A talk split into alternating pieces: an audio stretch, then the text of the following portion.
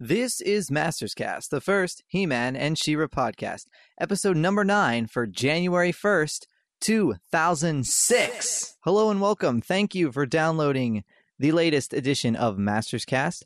On behalf of my co hosts, Josh de Lioncourt and Katy Cartee, I would like to wish everyone a happy, happy new year. 2006 has rolled around the corner, and Masters Cast is here to give you a great episode, I hope, to listen to on this January 1st, 2006. I am the Shadow, also known as Jon Kallis, or the other way around. First order of business got a voicemail. Someone was upset that we were not podcasting for two weeks, apparently. Dude, it's been like two weeks since your last podcast. You guys are still doing that podcast thingamajig, right? 'Cause it was good. Thank you for that voicemail. We had to go on a holiday break. Had to take a little break. We apologize, but you know, that's what happens. But look, this one is coming to you on January 1st. You should be happy. It's a very good New Year's present from us to you. I hope. Also, got some more voicemails I want to play to you now because they don't really apply to the show. The show will be I will be playing in a few minutes was pre-recorded a while back and we were actually supposed to use it during the holiday break. However, as things happen, that didn't. But you will get it today and it will be on the audio adventures, the audio cassette tapes, the golden book videos, etc. of He-Man and She-Ra.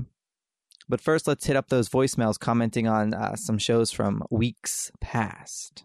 Hello, Masters Cast. This is Jeremy Cartee. That's right, Katy's brother, better known as Germ to family and friends. Just wanted to leave you guys a message to let you know how much I'm enjoying your podcast and to respond to a few points from your episode 7, Turmoil in the Toy Box, my favorite episode so far. First of all, you intrigued me with your talk about lightning. I thought about going and playing in a storm just for you guys, but I decided against it. Your discussion about being in a car during a lightning storm, though, I happen to know a little bit about. Now, if your car was struck by lightning, it's not going to be a good thing, no matter how you look at it. But it's better than you being struck by lightning, because generally the lightning would travel through the frame of the car and only into the ground if the tires were wet, because electricity can't pass through rubber, so generally you're insulated. That's why you're safer than standing outside. But secondly, he Man at Halloween. I had the pleasure of that. I had the costume, the sword, and the shield, which I loved and played with for many years. I don't think that the rubber suit or the cardboard mask lasted very long, but I remember playing with that sword and shield for a long time, so one glorious year I had the pleasure of being He Man and getting tons of candy. Now, lastly, your discussion of whether He Man and properties such as it are evil well, I've always I've always been intrigued by this because I've grown up in the Christian faith and in the Baptist church as Katie did. I like to think of myself as a recovering Baptist, but I've seen many of these people put down things like He-Man, Harry Potter, anything to do with magic or sorcery or any type of mystical powers. And it always surprises me that they would be so against a property or a television show or a movie that focuses on the power of good. I think the reason they do is fairly simple because it's called magic and it's called mystical powers, and somewhere in our history we have associated magic with evil and with the devil or the dark one or however you want to define him. But I think this can all be summed up in one one core paradigm, and that is the battle between good and evil, which is what He-Man and She-Ra is, which is what Harry Potter is, which is what the Care Bears are, which is what Rainbow Brite is, and which is what every religion that I can think of off the top of my head is a battle between good and evil. And all the things we've mentioned, all of these properties glorify good, and it's they glorify the good battling the evil, and good wins, not bad wins, good wins. So sorry, Shadow, but Hordak would be the bad, and he wouldn't win because he's not good, even if he is the man. I just wish that those out there who were against Harry Potter and He-Man and anything dealing with magic could see that these these shows, these movies are glorifying the good and the light and the truth, battling the false and the lies and the evil. and that that in itself is exactly what their religion is attempting to do. So that's my two cents. You know, take it or leave it. Thanks for listening to me, guys, and uh, I'll continue to listen to you. Good journey. Yay! This is Liz Luna from He-Man.org, and I am so excited that Shadow and Katy and Lioncourt all said the same thing about ultra conservative, claptrap, about 80s properties. Yay! You guys have been the most amazing show because it is, once again, proving that intelligent people can see the wonderful examples set in Harry Potter, He-Man and She-Ra, and other wonderful examples of literature and cartoons. So different from the crappy things that our children are exposed to today. You guys are the best. Thank you again for submitting those voicemails. Just a reminder, you can do that by going to masterscast.com and clicking on submit your voice. Very easy, and you'll be able to submit us a WAV file, an MP3, or you can hit us up on Skype. And I just want to let everyone know I've got some emails about this. We do not have to approve your ad on Skype. You can still leave the voicemail if your ad is not approved because if I'm not online at the time, Skype does not tell me that you requested an ad anyway. All right, let's get into the show. And we, all three of us hopefully will be back next week. This show sadly does not feature Katy because at the time we recorded it, it was when the problems in Florida were happening and she was without the good old internet and phone and all that fun stuff that we sometimes take for granted. But anyway, I hope you enjoy this one. It took a lot of time to edit, so play it proudly. Thanks.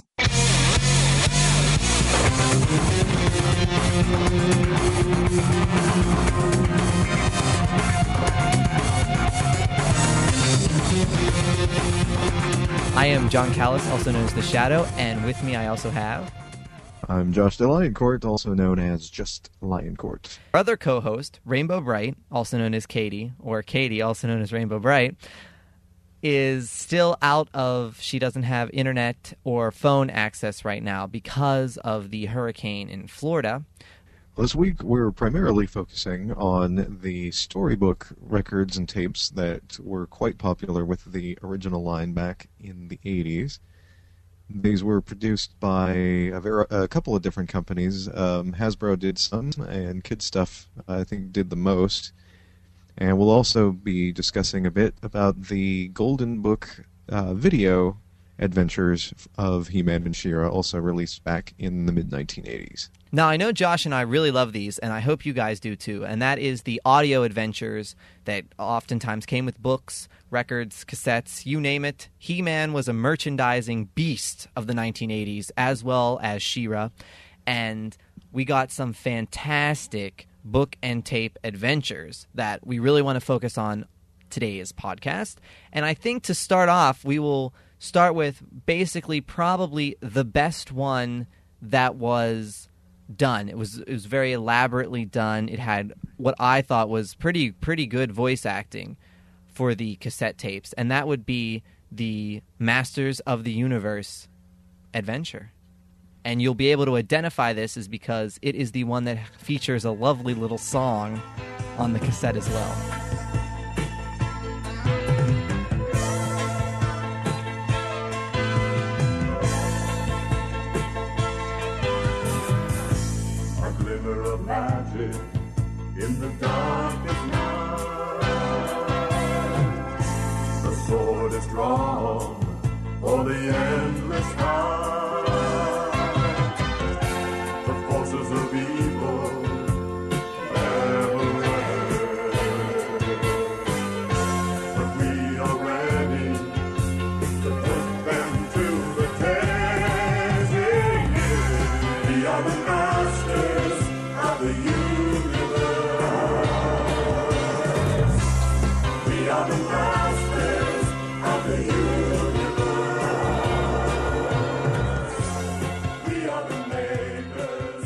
This particular one was released in several different formats. We should probably talk about that Yes, first. yes. It was released on, if any of you remember, the old 12 inch vinyl LPs that we used to have back in the 1980s. It was released on one of those. It was released on Picture Disc, which was the 12 inch vinyl LPs where they actually printed a picture into the vinyl. Um, and that one was released in at least three different ways that I've been able to determine through eBay and, and people on various websites. It was released in a, a plain cover with the front cut out to let you see part of the picture on the actual disc. It was released in a plastic sleeve cover, which let you see the entire record. And I've also been told by fans that there is one that exists that came in the same cover as the regular uh, LP without the picture on it. It was also released um, uh, on at least two different cassette uh, versions. One featuring the theme song uh, complete with lyrics at the beginning, and one without. I own one. Shadow owns the other. And I believe mine that doesn't have the theme is a bit edited. The actual story is a bit shorter. It may be. I haven't checked. I think Um, you mentioned that before. This was about a year ago, so it's hard for us to remember when we compared them. I, I Right, believe you said it was it was same. shorted or a little bit shorter, but I also have the records, so I'm covered now. and uh, of course, um, it was uh, narrated by John Braden, who narrated many, many, many of the storybook records for Masters of the Universe, as well as other properties. I've got, uh, I think, a Transformers one that he narrated as well. Yeah, I think all of the kids stuff productions, book wise, I really I think he narrated most of those because and Yeah, uh, fantastic, he may have. fantastic. So the production values on this first Masters of the Universe audio tape, I feel were were pretty good. This was quality work that they did on this tape. Well, yeah, I definitely agree. the The tape was well done. They uh, used uh, at least a couple of different uh, voice actors voicing some of the characters. They the music that was uh, recorded for it is actually very good, especially for the standards of a lot of the other uh, books on tape uh, and read-along stories from the 1980s. Uh, they went so far as to record a, a theme song that's like six minutes long at the beginning of it. Um, that's actually pretty good and uh, complete with lyrics and vocals and uh, some nice guitar work and uh, and a lot of background music through the rest of the story as well. It was very well put together. Good sound effects as well. I agree. I love the music in a lot of the He-Man and She-Ra audio adventures. You could tell that KidStuff was really putting effort into these releases. It wasn't to me, it wasn't just a let's put out books and tape because He-Man's popular and we just need to get these out so kids will buy them. I really thought that they were actual good adventures. It's, they just really enhance the experience of the book. Yeah, I totally agree, and uh, especially with the the longer uh, the longer the longer one that we've been talking about, the Master of the Universe one. That one, I think more so than than any of the others uh, of from the He-Man or She-Ra uh, releases that KidStuff did. That particular one, they uh, they really pulled out all the stops. I think. And one thing about this release is the portrayal of Skeletor is completely different than how he's portrayed in the Filmation cartoon. And not too far removed from the way he is portrayed in the live action movie we talked about last week. V- yes, very good point. He is very much portrayed as powerful, very evil, very harsh. He's not cracking jokes. He doesn't have the high pitched, whiny voice, which I I have no problem with because I love the portrayal of Skeletor in the cartoon as well. Absolutely. but it's it's always nice when you can have a character like that that can be portrayed several different ways and you get the opportunity to be able to view those different sides of what personality you think Skeletor uh, would have. From deep within the castle walls, Skeletor thought he could hear a sound. Softly at first, but growing slowly louder.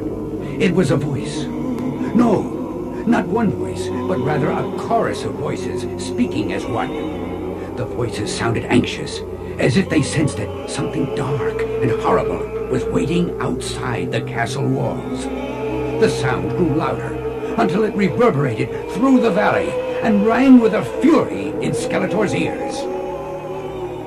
I know that sound. Whispered Skeletor in a low and raspy voice. It is the voice of the Council of Elders, keepers of the wisdom and power. Of course they are nervous. They know I am nearby, and that soon all that they possess will belong to me. So sing, you fools. Sing!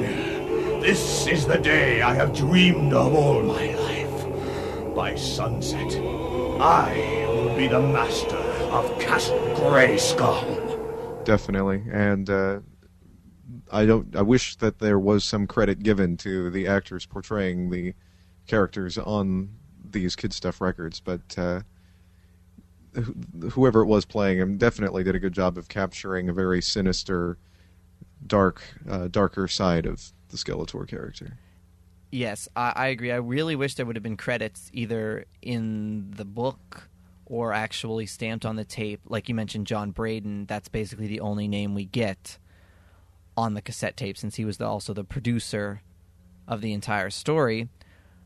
But it would be really nice, and it's very sad that books on tape, or even if they could do, they would do them now. I assume as books on CD for for kids. They they really don't do these anymore, and KidStuff isn't even around.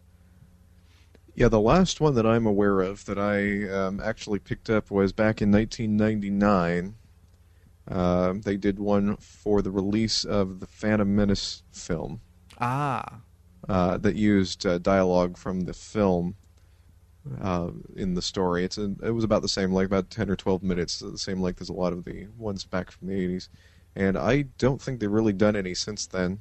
and I just and that one was probably trying to capitalize Yeah. on those 80s kids who remembered having the Star Wars ones from Yeah. back in the day. It's just I, I vividly remember going to uh, National Record Mart at the local mall, which was just another record store like Fye or Sam Goody, etc. And I believe they're out of business now too. But I would go into National Record Mart and they would have that whole wall, wa- section of the wall devoted to the books on tape for kids. And I would just sit there and I would pick out the He Man or She-Ra one, and my mother would buy it for me, and it was just great because I could listen to it in the car ride on the way home and everything.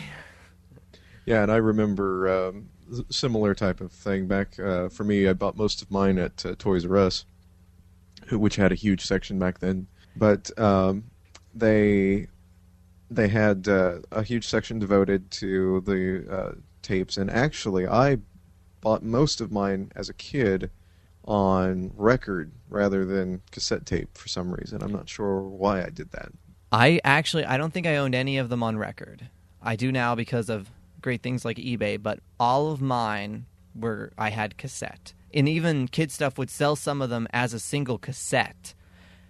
I got the the Masters Universe story we've been talking about on a single cassette, even though that one did not have a book anyway. But I also got She-Ra's Jewel of Light on a cassette only release, but it also has a book that goes with it.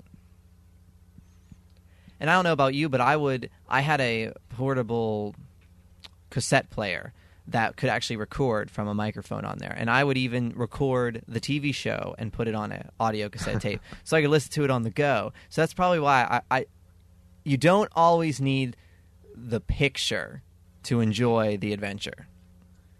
Yeah, absolutely. I actually did the same thing with my little portable cassette recorder uh, back in the day. Recorded a lot of the TV shows. Um, I even, for a while, had the portable uh, one with He-Man and Skeletor stamped across the speaker. Ah. Branded Um, marketing.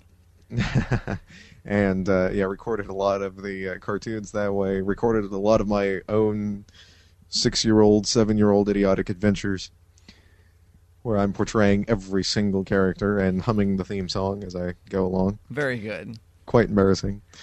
Oh. And um, but yeah, I, I bought most of them back then on record. I have a lot of them on tape now because of eBay, so I'm kind of in the opposite situation that you were just talking about. Before Going back, Oh, go oh, ahead. Go ahead. No, go ahead. No, go ahead. I'm going to move off the subject, so continue going. I was going to move off the subject as Oh, well. right, I was going to say, before we move on to another one of our personal favorite audio adventures for He-Man, I thought we should right, well, then- sum then- up the plot. let me interrupt you. We should sum up the plot for anyone who hasn't heard this Masters of the Universe adventure we've been raving about. If we could just give a little summary of what it's okay, about. that's fine. Yeah, I wanted to talk about the writing on it as well. I thought it was very well written as well. I It's mean, extremely well written. I could see why this one maybe didn't lend itself to a book because it's so much longer than most Yeah, of the it's a adventures. Uh, it's a lot longer. Um, it's a bit more of a complicated, a little bit more of a complicated uh, story. It's also um, I, a lot of the language used in it is definitely um, above and beyond what you would expect them to use in something aimed at, you know, four to seven year olds or something, Most some sort of age group like that. Very well written. Um, it goes through at the beginning, which is one of my favorite things from Master of the Universe uh, storytelling in any form, be it comics or cartoon. One of my favorite things is on this uh, release. At the beginning, they go through different sections of the planet Eternia, and oh, they talk wait, about one second, one second.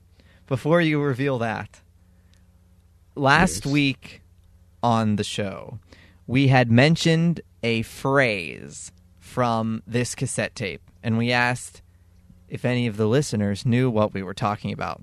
I did get a voicemail from someone who did know what we were talking about, and we'll play that right now.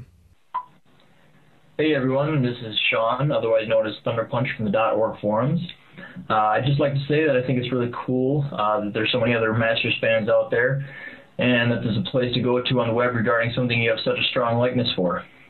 It's nice to go to the website and just sit and talk about the cartoon and the figures, just kind of break up your day a little bit.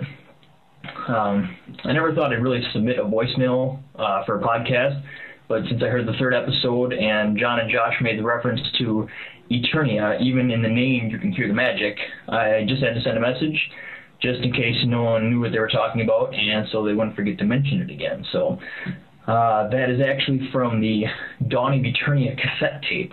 I can't remember if there was a book to go with it, but uh, the only thing I have is the tape. So uh, other than that, I'd just like to say everything else is great, and I will talk to you all again on the forums really soon. See ya. Well, thank you for sending in that voicemail, and uh, you're absolutely right. Even in the name, you can hear the magic was one of the, uh, the my favorite lines from that particular uh, book talking about the planet Eternia. And that's part of the section that I wanted to talk about next. There's a long section, very well written section at the beginning of this, before you get to any of your characters, before you get to Prince Adam and Cringer, and uh, later on Man at Arms and Skeletor and the other villains. There's a section where they go through bit by bit different areas of Eternia. If you're familiar with the cartoon, you'll you'll know most of these. They talk about the vine jungle. They talk about the sands of time, and it gives you a little description and a little history behind each of these different areas on Eternia, and it's very well written and absolutely spellbinding. As a kid, I was totally enthralled, and they give you a little little bits of history um, about these different sections of the planet that we really don't get in the cartoon. They talk about the an ancient civilization that was born and died out in the sands of time. Um, they give you a little bit of a history of uh, the creation of Castle Grayskull with the Council of Elders, which they is uh, gone into in more detail in another book that and record that we'll talk about probably in a little bit and um, it was very, very, very well done, and definitely one of the most uh, most entrancing um, things that have, that's ever been written, be it comics or cartoon, for uh, Masters, the Masters property. I agree. It's it's just a great, entertaining tale. My favorite part is whenever you have the voices going, "The vortex, the vortex." That's one, just one of my personal favorite. Uh, You should put you know, the little echo on your voice when you I, perhaps I will in post. and the chorus like they use in the record.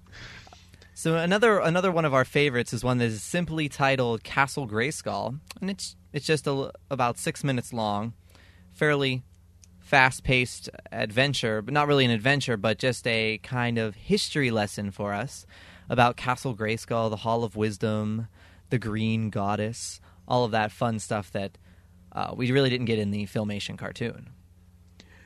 And an interesting thing about the the long record and this Castle Grayskull record, they don't contradict each other. The Castle Grayskull record is is directly linked into the longer story, so they were definitely trying to keep some continuity, which was nice to see. And really, um, as far as story content and the history goes, nothing in either of these contradicts anything that Filmation did after that with the cartoon, and it's it's a, a neat a neat tie-in to uh, to sort of uh, you know, for me personally, the you know, the cartoon is is canon. It is the the continuity that I subscribe to the most strongly of all of the mixed up and crazy continuities that we've gotten over the Well, years I agree. Masters. Out of anything, these books, the mini comics, the DC comics, the Star comics, etc., the cartoon was the marketing vehicle for He-Man and She-Ra. That's what is burned into the children's brains. I understand. I have nothing against the mini comics. I enjoy them as well, etc. And a lot of uh, some fans do like they prefer He-Man the Barbarian. They don't. Some people don't want Prince Adam. But the fact remains is that Filmation was what you know gave He-Man that push, and that's what most people are going to remember. That is going to be your basic line of continuity that most people are going to subscribe to.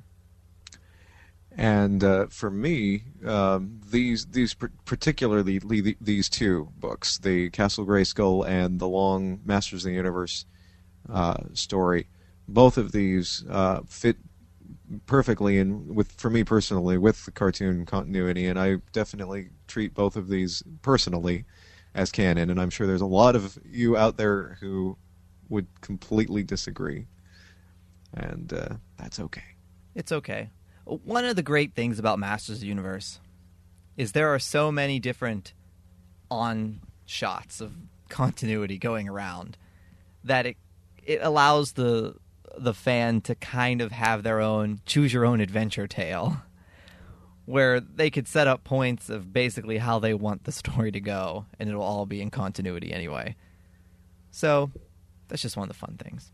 But um I said um la, la, la, la, la, uh, It's okay. so we got another. There are a few other ones for He-Man, such as Sword of Skeletor, Skeletor's uh, Revenge, Thief of Castle Grayskull.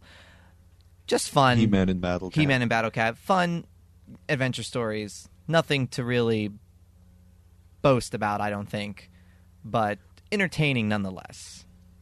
and a couple of things that uh, might be fun to point out just about those in general. He-Man and Battle Cat story um, was just basically a shortened version with no voice actors of the the long book with a of the long record with a different ending. A lot of the other ones, though, did uh, include voice actors, particularly the particularly the ones from Hasbro, but some of the ones from KidStuff as well. It's interesting to note that in a lot of the other ones, like the ones put out by Hasbro and some of the KidStuff ones, they took another take. We were talking about the different takes that have been taken on the Skeletor character over Mhm. the years. They had another take on the Skeletor character where he actually sounds a bit robotic, a bit like a Transformer character. It was very, very strange. And probably um, the ones where it's most noticeable is in Thief of Castle Grayskull and the Sword of Skeletor. And I often wondered exactly what the rationale was uh, for those putting the those stories together as to why they opted to give Skeletor that sort of robotic uh, sound where there doesn't seem to be anything in his character design or in any of the other ways that he's been portrayed except for possibly New Adventures I guess where he was sort of the cyborg Skeletor. Nothing uh, really that would suggest that he should have a voice like that. It was very odd even to me as a kid I wasn't very fond of that particular portrayal Now, as of all things in any type of fan property, there are going to be things we dislike. Now, for me personally, I did not like the record that came with the Point Dread Danger at Castle Grayskull adventure. I didn't really like the voice acting. It was very stale to me, as if they were just reading the lines. The music wasn't that bad. I don't know about you, but I, I can't listen to it anymore. I'll, I can still listen to it. I still enjoy it. It's got you know, it's a bit of nostalgia. I I will say one odd, really odd thing about that particular record is that they.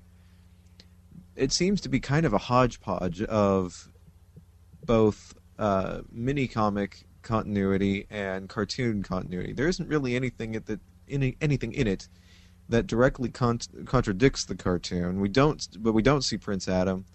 We have the characters speaking in some sort of weird hybrid between the way they talked in the cartoon and the old DC full comics, where they spoke the you know the very archaic old English, "tis this and 'twas that" and that sort of thing, and they talked that way through you know uh, those records in, in certain spots, and it's a it's a they are odd. It's It's both highly annoying, is how I would describe it. But I may be more harsh than you. And no, Yeah, I wouldn't. I wouldn't be quite that harsh. I do like, uh, you know, the fact that Zodak is um, portrayed as the neutral cosmic enforcer Mhm, that we got mhm. to know on the cartoon. Um, I did like, uh, you know, there are aspects of it that I do definitely um, enjoy. I think, though, definitely far and away on the on that particular record, um, which we should uh, mention included two different stories, a different story on each side. yes, yes. Point Uh, Dread and then The Danger at Castle Grayskull. Right, Two separate and- stories. And for my personal feeling, my personal view on this, by far and away, it was well discounting discounting the new adventures from all of the things from the classic Masters of the Universe, and, and also discounting the 2000 line. It was by far the worst portrayal of uh, Skeletor. I absolutely hated the way that he was portrayed, the voice uh, that they gave him. You know, he sounds like you know a little evil Smurf or something. Seriously, um, it's just terrible, just terrible. For more information on Skeletor becoming a member of the Smurfs, please contact Hasbro. I don't know who owns the Smurfs, but that sounded funny, didn't it? Now, anyway, there's one more aspect of the He Man, well, two more, but one we'll be getting into later. But one more of the actual book and tapes are the ones from overseas. Now, I have sadly, I have not heard any of the German audio cassettes. Not that I would probably be able to understand them, but something in me still wants to hear some of them. I have heard at least one from the UK, and I can't say I was impressed with that, but I still want to hear more. Maybe one will surprise me. Yeah, for me, uh, I'll kind of do these in the same order you did. I actually have heard uh, bits and pieces of the German ones. Um, I think I even own one of them somewhere. Don't understand a word of it, except for every once in a while, you know, you'll hear them in their German accent say something like "man at arms," you know, and you're like, "Oh, that's who they're talking about right now." And aside from that, you can't really get much out of the story. They are um, definitely pretty well done. The the production values were were, were good on those. Uh, The music is yeah, the music was good. I believe I I've heard the music or music from them. Yeah, the music German was, was pretty good. Now on the other uh, side of the English channel, you've got uh, in Britain they released uh, a lot of Ladybird books are Yes, very popular Ladybird. over there for uh, for the Masters. They did a lot of books, and I really like them, the covers, I will say, of the Lady Ladybird books. They're very filmation style. and uh, the the Ladybird books were very popular over there, and some of them came with cassettes. And when I visited England back in 1987, um, when Masters was still going strong, uh, I picked up one of these over, from over there called Skeletor's Ice Attack.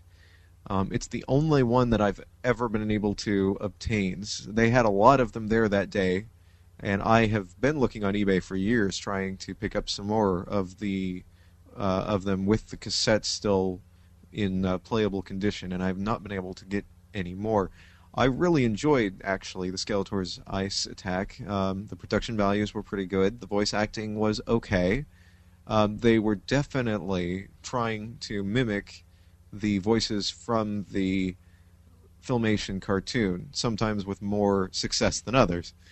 Um, but you know, Skeletor kind of has uh, the same sort of uh, voice. Merman has the same sort of voice. Um, the story itself is um, is pretty well done. Merman goes uh, puts together a plot to freeze the water around a ship that the royal family, uh, Randor, Marlena, and Prince Adam, are on out at sea. um, and sort of trap their ship in an iceberg, which is kind of an interesting and new idea. And um, it uh, works out pretty well. The strange thing about this is that Shadow mentions the filmation style covers. I mentioned the filmation style uh, voice work in it, and yet there are things that are very contradictory um, to the filmation continuity. In this particular story, Teela is por- portrayed as sort of a uh, sort of a sorceress type character. She's uh, available on the boat and uses her snake staff to communicate with uh, the ma- mammalian uh, sea creatures to have them help out with the problem that they are currently in in the story. And uh, so she's sort of a telepath and has magical powers, which of course she had none of that in the filmation cartoon, despite being the sorceress's daughter. So it was a it was it was a good book, and I enjoyed it. The music was um, also, if you listen to it carefully, completely different from the filmation, and certainly not as high quality as the filmation uh, music. But definitely, that that was the feel that they were going for. The main theme on these tapes, definitely, you can hear where okay, they they listened to the the cartoon theme and they wanted to do something similar, even if it's not as high quality. Now, one thing that Mattel did, which I thought was a great idea, and I kind of wish they would have done more of these, was they released a mini book with a cassette called Power of the Evil Horde. And it used Filmation voice actors, it used the Filmation music, it completely contradicts the Filmation show, but I in still many many aspects. we can count them probably not even on our fingers. But so much continuity sliced up there. But love the adventure. I love how it was put together. The art, the book art is done by Bruce Timm, who many will know from Batman the animated series, and it's it's a fantastic book, fantastic production. Because it's using the Filmation voice actors and the Filmation music. How can you not like this book? Yeah, it's a lot of fun, and I I really uh, very very much enjoyed it. I've I've gotten to hear it. I do not own it, unfortunately. Uh, wish that I did, and uh, it was yeah it was well done. The the it it is a little strange hearing the voice actors, you know, John Erwin and Alan Oppenheimer, et cetera, et cetera, portraying these characters that we we know so well from the cartoon, Mhm. where the characters are written and portrayed completely differently than they are in the cartoon. The dialogue does not sound anything like you would have expected to hear on a filmation cartoon. It's, Yes, um, it's it's dumbed down a bit, and it's not as fluid or as eloquently written as a lot of the writers on Filmation. I mean, you had a lot of great writers on Filmation. absolutely. What I don't like, obviously, since I have no problem with She-Ra coming into the Masters of the Universe mythos, is this completely contradicts the Secret of the Sword origin. He-Man gets has to go to the Fright Zone because Hordak captures Orko, and the the way to get to Etheria, he uses this magic leaf from a tree that the sorceress gives him, and it's basically a selling book for the Fright Zone and the Horde. But you know, you don't have any mention of She-Ra, Adora, any of this stuff. Etheria just seems to be like another dimension, and I'm I'm not supporting that at all. Yeah, that part of it was uh, was a bit disappointing and odd. And there's there's definitely no way to reconcile this book with the filmation continuity, but it is an interesting piece and it is fun to listen to. Yes, definitely fun. Definitely sought after by fans. It is rare. I have the book, my original from childhood, which I wrote my name in as a in crayon or something or marker. But it's a great read just to have as a little, you know, I don't know what to say. Collector's piece. The collector's piece. There you go. Now, we've been mentioning how you said the Ladybird books tried to mimic Filmation's style. The She-Ra audio tapes from Kid Stuff, I thought fantastic. They mimic the Filmation voice actors pretty well. Hordak, Shadow Weaver, Uh, they sound a lot like Filmation. I mean, you can tell they were trying, and the music in She-Ra's was well produced as well. I thought the best story to me would be Revenge of Catra. Once She-Ra and her friends were standing before Hordak, the Princess of Power spoke up in a strong voice that echoed through the cave. We have brought Catra to you, Hordak. We have acted in good faith. Now we demand that you return Glimmer. Demand? Demand? You are in no position to demand anything! Guards! Seize the rebels! She-Ra! you are mine! In that very instant, She-Ra flew into action. She had suspected trouble from the beginning and was ready with a plan of her own. Yeah, on what you've said so far, um, I definitely I've not I'm not as familiar with these. I've heard them. Um, I didn't obtain any of the Shira storybook uh, tapes until just the last year or two. Um, didn't have them as a kid. Don't know why. I would have loved to have gotten them, and somehow they passed me by while I was growing up. Um, I don't think the music um, is is as highly well produced as, um, say, in the the Long Masters record that we spent a long time talking about in this podcast. Um, but it is good, and uh, the voice acting that you talked about, yeah, they were definitely uh, putting a tremendous effort into mimicking the cartoon. And I think, hands down, of all of the the uh, characters portrayed in those, uh, at least the ones I've heard, the actress doing the Adora She-Ra combo um, is probably by far the the best, and the you know you could almost pro- you know you could almost believe it was Melendy Britt um, in in them. She's very very good at imitating. Well, uh, I kind of voices. disagree about her Adora voice. It does not match the foxiness of the Adora cartoon voice, and I'm happy that I finally got a chance to mention that Adora is a fox. Copyright Shadow. Anyway, Revenge of Catra. I feel is the best one. You have Revenge of Catra, Storm over Etheria, Surprise in Whispering Woods, The Crystal Castle, and The Jewel of Light. At least from the kid stuff releases. I know there's also the there's also a Secret of the Sword adaptation, which was also broken up into two: Sword of She-Ra, Princess of Power. There was also a Sword of She-Ra release from Golden Books with a tape. But after that long list, you're saying, what is he talking about? I'm going to talk about Revenge of Catra because I feel that that was the best produced one of out of all of the She-Ra releases, and it was really a very filmation type story. They they allow Catra to be captured by the rebels. They cap Hordak the Horde, Shadow Weaver, capture Glimmer, and they want to do a whole trade off between Catra and Glimmer. But of course, you know, Hordak is ready to attack. He's not going to just give Glimmer back. So he lures She-Ra to this cave.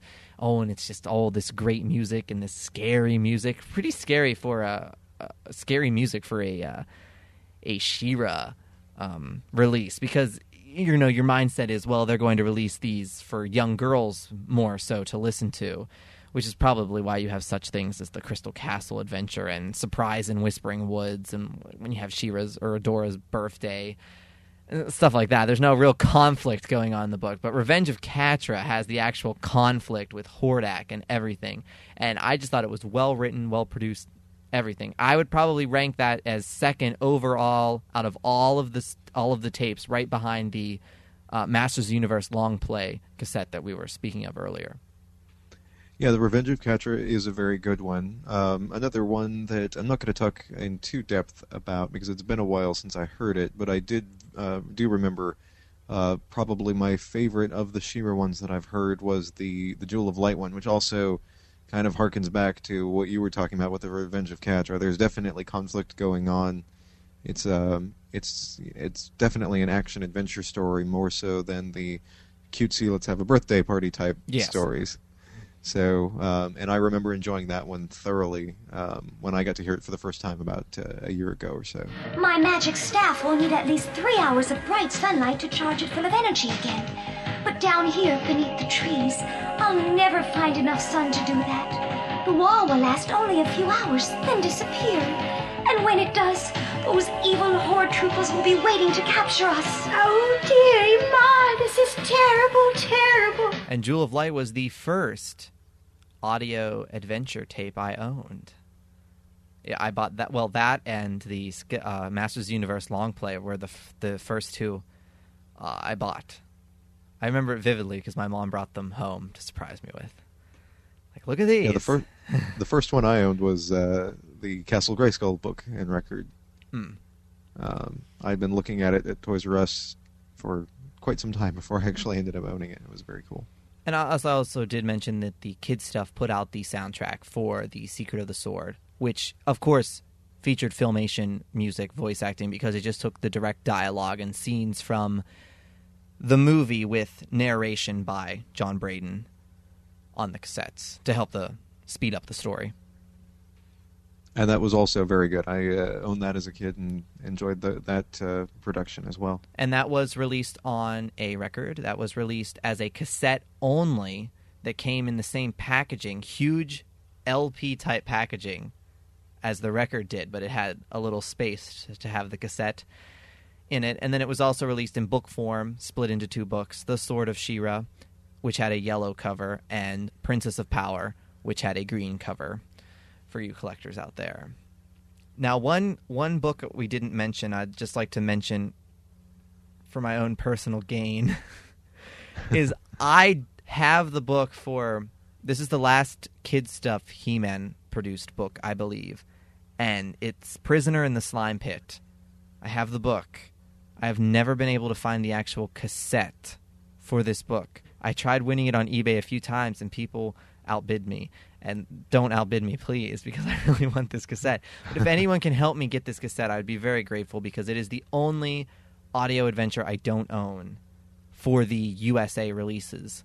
And I'm dying to hear this because I really want to compare because this would have been released around the same time as the the She-Ra ones, and the She-Ra production value just jumped so high for me that I, I feel that I assume the Masters Universe one would have jumped up right there with it, and I really want to hear it. Yeah, I would love to hear it as well. And uh, as long as we're saying, please send us things, I wouldn't mind hearing uh, some more of those Ladybird books ones as well. So if anyone knows of ways of obtaining those, drop us a voicemail or an email or something. Yeah, that's the problem with the Ladybird ones is I often they're often on eBay, just not with the cassette. right. It's Yeah, they've always got the the books book. up there. Yeah. Now, the last aspect of the audio adventures takes the audio to your TV screen, and that would be with the Golden Book videos for He Man and She Ra. A lot of people don't seem to know that there was a She Ra one released, but there were two volumes of He Man released and one volume of She Ra. And what these are are basically the artwork from the actual Golden Books that you would have bought in the store. They are put on the TV screen for you to see, and there's limited animation and effects, such as sometimes you'll see sword swinging, or if the sorceress is casting a spell, you'll see the little sparkly lights going around. Very, very limited animation. It's basically just paintings, if you will, from the books, but highly entertaining, I feel. Well, yes, these were interesting. Um, I do enjoy them. I do watch them from time to time. Um, the first He-Man one does not um, f- it does not harken back to anything really filmation wise. They did they did do that more with the second volume. Uh, they do have um, for both the He-Man and She-Ra releases at the beginning of each adventure. They have an introduction sequence Yes, yes. that's definitely similar to what we get from the filmation, and in fact, I I, love- the She-Ra yes. one is almost word for word. Yes. The He Man one, though, I love. They have this great shot of Castle Grayskull to open it up, and it's that very, very deep, menacing uh, voiceover voice, like at Castle Grayskull, you know, something like that. Oh, it's just great. If you guys don't own that these VHS tapes, you need to find them on eBay. Yeah, they're very interesting and they're a lot of fun. The um, Voice acting is good.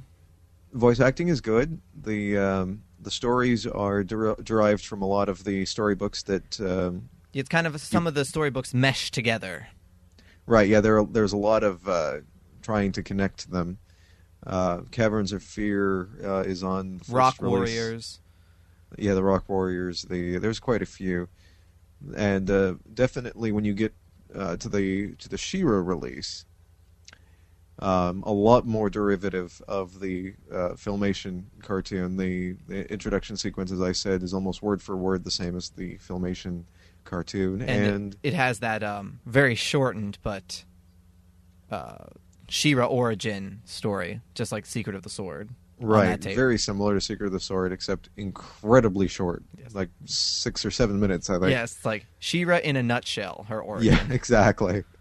And uh, and so there's definitely some major liberties taken with the storyline, but uh, but they're fun. They're fun to watch. And um, I only, as a kid, only knew about the first uh, release of the the first volume of the He-Man ones, and had seen that as a kid. My um, uncle's family had owned that one, and uh, never knew that there was a second He-Man release or a She-Ra one until uh, recently. I saw those uh, within the last few years and uh, definitely in the the second volume of the He-Man one, they were definitely trying to uh, attract fans of the Filmation cartoon. And uh, I think probably the funniest thing to hear in that one that cracked me up when I first watched it was the guy, uh, the voice actor, trying to imitate that horrible screechy voice that Buzz Off has in the Filmation cartoon and it's very entertaining to hear someone trying to mimic that in the in the storybook videos. As a child, I had the first He-Man release and the She-Ra release. Then, once the internet came and eBay found its way to me, I was able to obtain the second He-Man release. But uh, they're great fun. These are the type of things I like. I like the audio adventures. I like the cartoons. I'm always a a very I'm driven that way. I'd rather a lot of people say, "Why don't you sit down and read a book?" But I love the way that these are portrayed. You get so much more. Sure, you can imagine this in your head, but you get the audio, you get music, you get sometimes, sometimes fantastic voice portrayals of the characters, and it's just a great way to entertain yourself, especially as kids. I'm surprised. I mean, Golden Book did a lot of these videos, not just for He-Man and She-Ra, but for you know Sesame Street even, and I remember seeing, and probably other '80s properties as well. But you would think, who would buy these? They're just the pictures of the book, limited, limited, limited animation, but still, you simplicity is sometimes good. Yeah, definitely, and it was taking the the idea of the read along records and read along tapes to uh, the next step.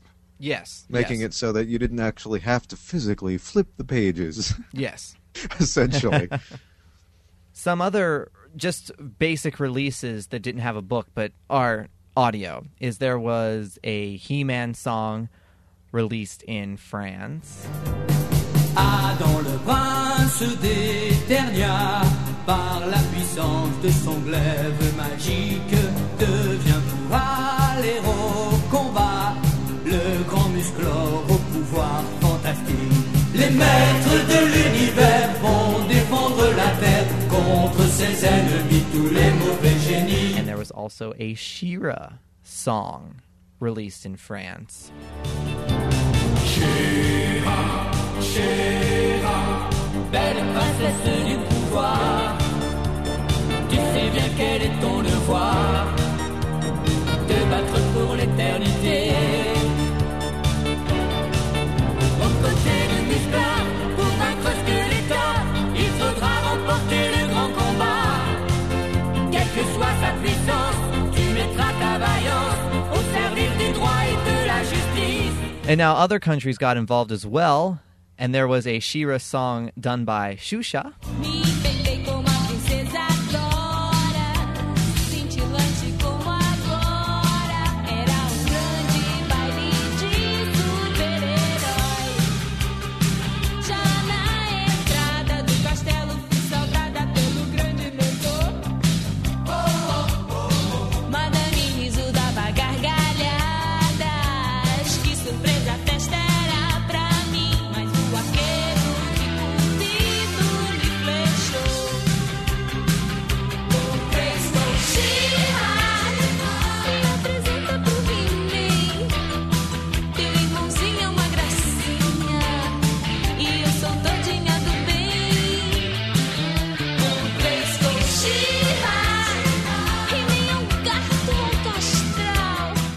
hope you enjoyed today's podcast. And if you already don't know, again, we are a free podcast, and we are in the iTunes Music Store. The easiest way to subscribe: download iTunes, go to the music store, search for Masters Cast. It'll be in your results list, and you can subscribe, and it'll all the new episodes will be automatically downloaded for you. So simple, so simple, so simple. All the other information to subscribe, free, keyword free, is at masterscast.com. Thanks for listening. I'm Jon Kallis, also known as The Shadow.